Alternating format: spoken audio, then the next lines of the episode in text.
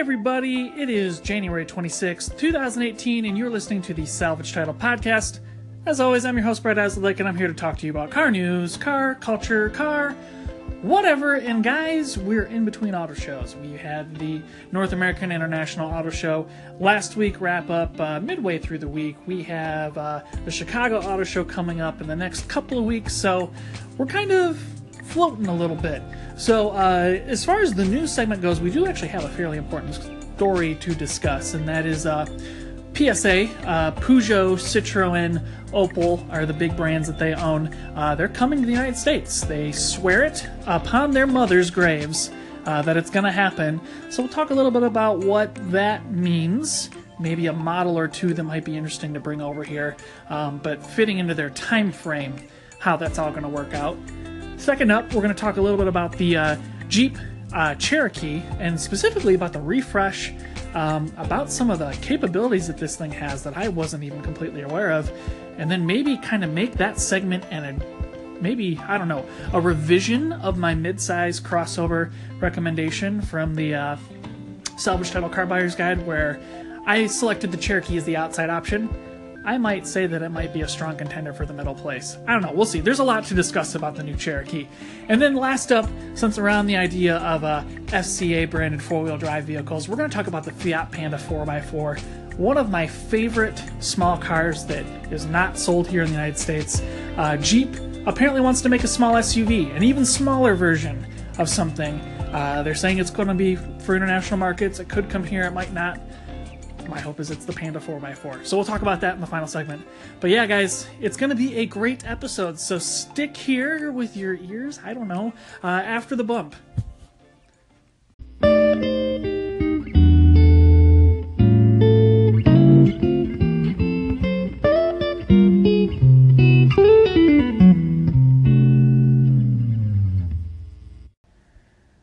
So PSA uh, plans to come to the United States market by 2026. They just established their corporate headquarters in Atlanta earlier this week.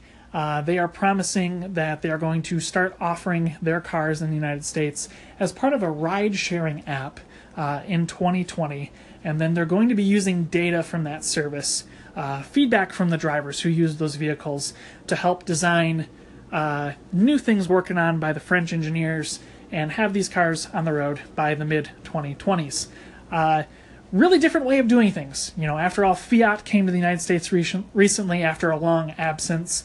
Uh, Fiat was able to basically buy a dealer network when Chrysler went bankrupt, and it worked out very well for them. Fiat Chrysler is just about to start turning profits, get all their debts paid off. It's it's worked out very well for them, and they've made the right call by investing a lot of time and energy in crossover and SUV designs.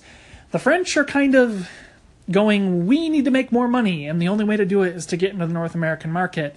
And the cool thing is, is that French design in automobiles has always been kind of parallel to what American design historically has been.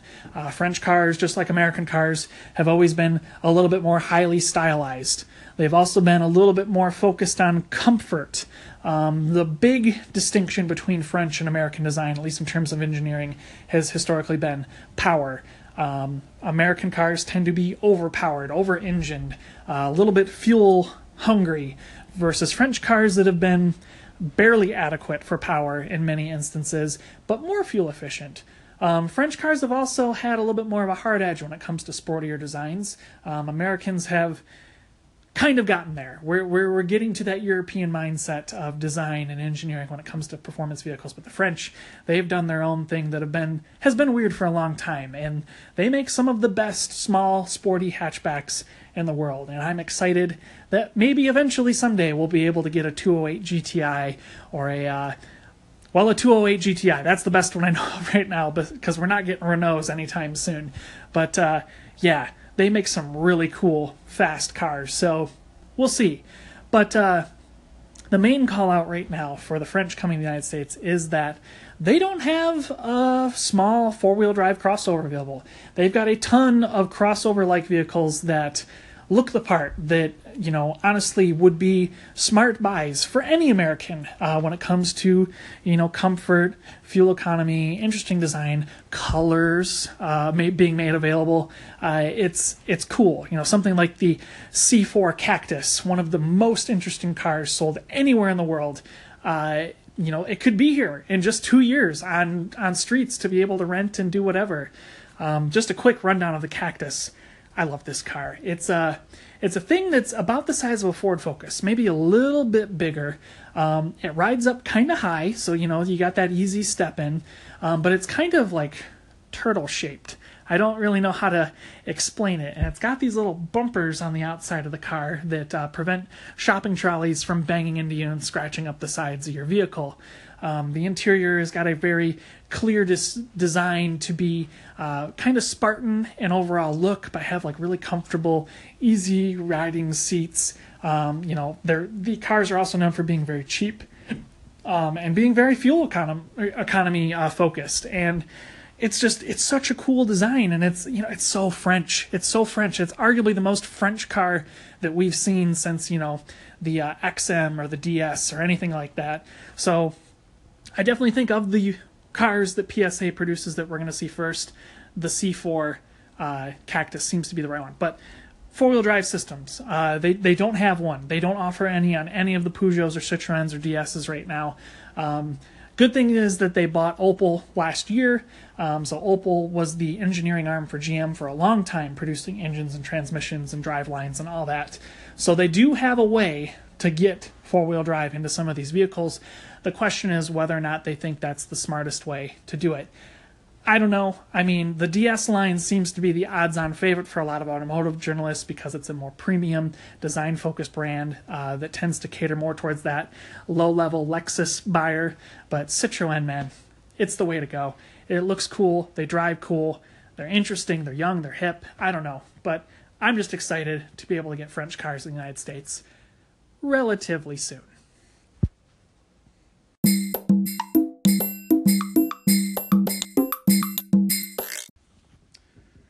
So rewind the clock back a couple of weeks, couple months, I don't even know. Uh, we did the uh, salvage title car buyer's guide. We did the midsize crossover uh, segment, and we talked about the Jeep Grand, or not the Jeep Grand Cherokee, but the regular Jeep Cherokee as my fourth choice, the outside choice, the one that uh, is a little bit more interesting flavor wise uh, compared to some of the other ones. You know, I uh, put unsurprisingly, you know, Hondas and uh, you know, a couple other things a little bit further ahead in the segment. Uh, but this one kind of seems to make the right choices uh, for the market. And with the revisions that come on the 2019 model that were announced at the Detroit Auto Show, you're really looking at a well, midsize crossover SUV. I don't know what we want to call it anymore. Uh, that seems to be making a lot of the right choices. Uh, Jeep did redesign the vehicle, both on the outside and on the inside, offering a larger infotainment screen, a little bit more of a better layout on the dashboard. Uh, but they got rid of that weird beak and the eyes that the previous version had. They also cleaned up the tailgate appearance to make it a little bit more in line with the rest of the Jeep family. And they added a little bit more space to the trunk, which is always a good thing. Um, it's very clear to me, I guess, that uh, they're trying to bit, make a bit more of a distinction between the Compass and the Cherokee, which before, I don't feel like there was enough of. Uh, the Compass, of course, is the slightly larger sibling to the Renegade, uses the same platform, adds a couple inches to the wheelbase, gives a little bit more space, a little bit more of a overall Grand Cherokee like appearance to the vehicle. Um, that Compass uses the same 2.4 liter engine, 9 speed automatic, four wheel drive system that the base trim version Cherokee does. And with them looking so similar now, I kind of go, what's the point? Um, and this, I think, is going to be the greatest drawback for the Cherokee altogether is that you've got the Compass, which is a very good vehicle, is very good off road, it is appropriately sized, it gets pretty decent fuel economy, and you can step up to the Cherokee, which is only slightly larger, gets slightly worse fuel economy, and has the same amount of power ratings as that Compass. I don't know why Jeep would keep the 2.4 liter engine available in that model in the Cherokee when they offer the 3.2 liter V6, which gets near enough the same fuel economy. I think it's down one on both of those notches uh, compared to the four cylinder. They should just make that the base engine. Make it a clear distinction, a clear jump from the Compass to the Cherokee, uh, and you know offer something that nobody else offers in that segment anymore, and that's a V6. I don't know. It just seems like very easy choice to make. Jeep is going to be offering a new two-liter turbo with an electric hybrid assist system on the uh, Cherokee very soon. Um, actually, I think it might even be out now. I don't know if models are hitting dealers quite yet, but uh, a lot more power, a lot more fuel economy compared to the V6. It's going to be the range topping engine. It's probably going to be a couple grand uh, to option onto it. But, you know, again, it's another clear step up from the Compass. Um, yeah, it's also got, you know, a pretty trick four wheel drive system. Uh, Jeep has said repeatedly that the Cherokee is more than likely the most uh, capable four wheel drive uh, system, model, whatever that they have compared to the Wrangler. Uh, the Wrangler is, of course, as of no exception in the market, uh, outside of maybe a Mercedes G Wagon or the forthcoming Land Rover Defender, you're not going to find something that's uh, that capable off road. So, yeah, I don't know. Uh, do do I take the Cherokee out of the fourth place and have it bump off something in that lineup? Do I have it bump off something like the GMC Terrain? Um, you know, maybe I don't know. I'm not 100% sure. Um, I really like the Cherokee. I really like the style choices that they're making. I really like the four wheel drive capability that it has off road. And, you know, whether you've got a four wheel drive Latitude or you've got a top trim Trailhawk, it's going to be able to do a lot of things that a lot of other crossovers in the segment can't do. And, you know, that's not worth nothing. Um, you know, I, as far as, as much as I complain about Fiat's ridiculously stupid choices, uh, whether it's on powertrains or design or pricing or packaging or whatever, they they sell well. Uh, these Jeeps, you know, they, they sell well all over the country and all over the world, and you know they made the right call investing in crossovers and SUVs, and this Cherokee is of no exception. So maybe when we go back and revisit the mid-size SUV segment for 2018, we'll add it back in there. But uh, for now, yeah, it's still the fourth place option, I think. Uh, get that V6, get the Trailhawk model it's going to be a good way to go.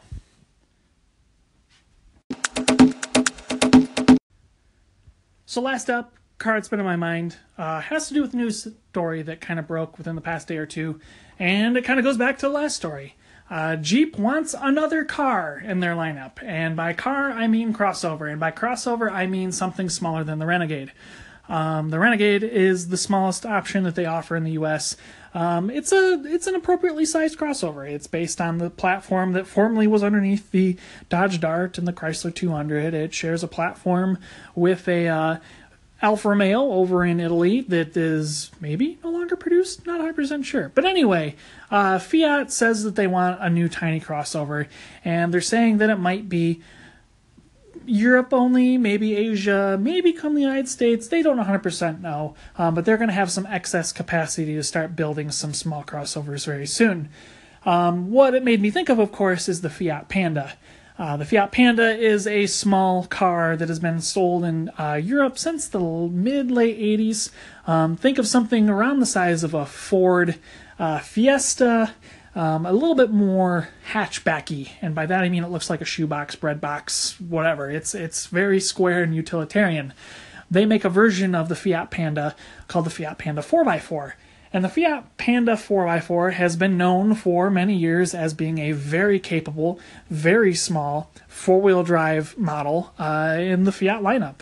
Uh, so imagine the Jeep Renegade shrunk about another, you know, 33, 40%. Um, it's got a small, uh, you could get a two cylinder turbocharged engine. I think they also offer a very small four cylinder turbocharged engine. Correct me if I'm wrong, internet, but I think it's the 1.6 liter turbo from the Fiat 500. It's mated to a uh, automatic gearbox, or you can get a manual too. And then it's got this really trick four wheel drive system that is uh, open differentials on the front and back, but they use these electronically controlled differentials on the front and rear axle that distribute power left and right, uh, depending on where slippage is, um, to send power all over the place to get this thing out of little holes that it might fall into. This car is a scamp in the greatest sense of the word, uh, where your big, you know, eighty thousand dollar Toyota Land Cruiser, you know, goes, you know, smashing through, you know, standing water and big mud holes and through dirt and climbs over everything. This little tiny car just kind of scurries around and finds different ways to get traction and go all over the place. And it's like, it's the perfect sized vehicle for city dwellers, especially here in the Midwest, who not only have to contend with, you know, higher fuel prices, um, you know, you know, large sizes that don't really work in small urban centers, but still have to deal with inclement weather. You know, uh, snow and ice is always a hurdle where you know you got to contend with two or three inches of snow. Why not get a four wheel drive equipped vehicle? And that's what a lot of people have kind of gone towards. And you know, not everybody needs a Subaru XV Crosstrek. Sometimes you only need something the size of a Fiat or a, a, Fiat 500 or you know a Ford Fiesta or something like that. And this would be the perfect middle ground. So, with Jeep saying that they want to make another smaller crossover, I guess it kind of makes sense to me that they would go for something like the Fiat Panda and brand it as a Jeep. Um, this has been the ongoing rumor ever since Fiat acquired uh, Chrysler in the uh, late 2000s. Uh, it's been an ongoing dream of a lot of people to get the Fiat Panda over here. And I don't know, now is the time. The question is whether or not Fiat thinks it's time to bring that model to the US. And, well, if I'm a betting man, maybe, maybe not. I don't know. It, it's tough to say because, you know, they promised us to have a small car and a small sedan in the US to replace the Dart and the 200. They haven't done it yet. And, you know, let's just be fair, Dodge isn't exactly the most entertaining brand to purchase from, nor is Chrysler. Jeep is the brand at Fiat right now that has all the attention besides Alfa Romeo.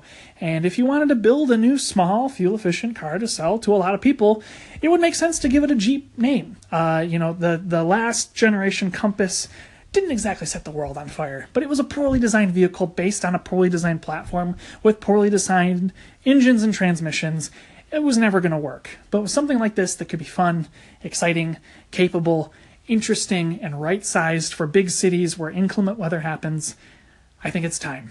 It's time for the Fiat Panda to come to the United States and continue to always be a car on all of our minds.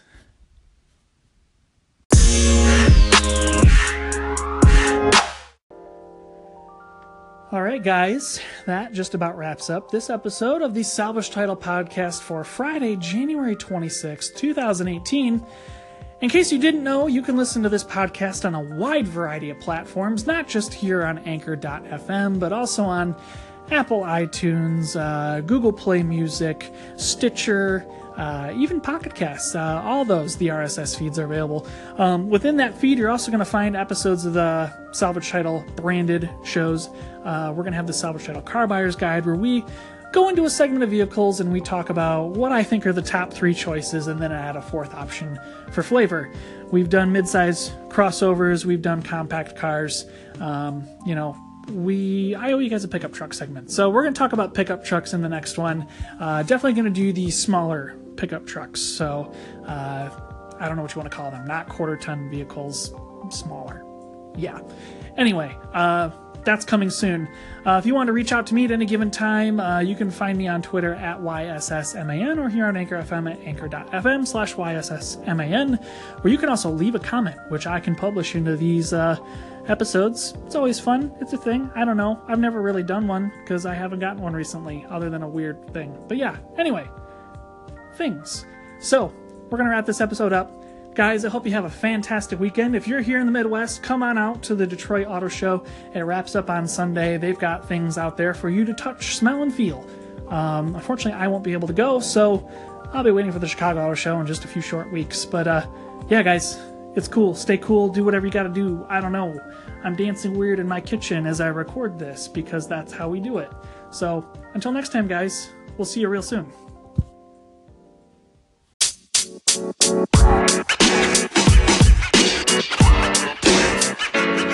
know, man. You know, man. You know, man.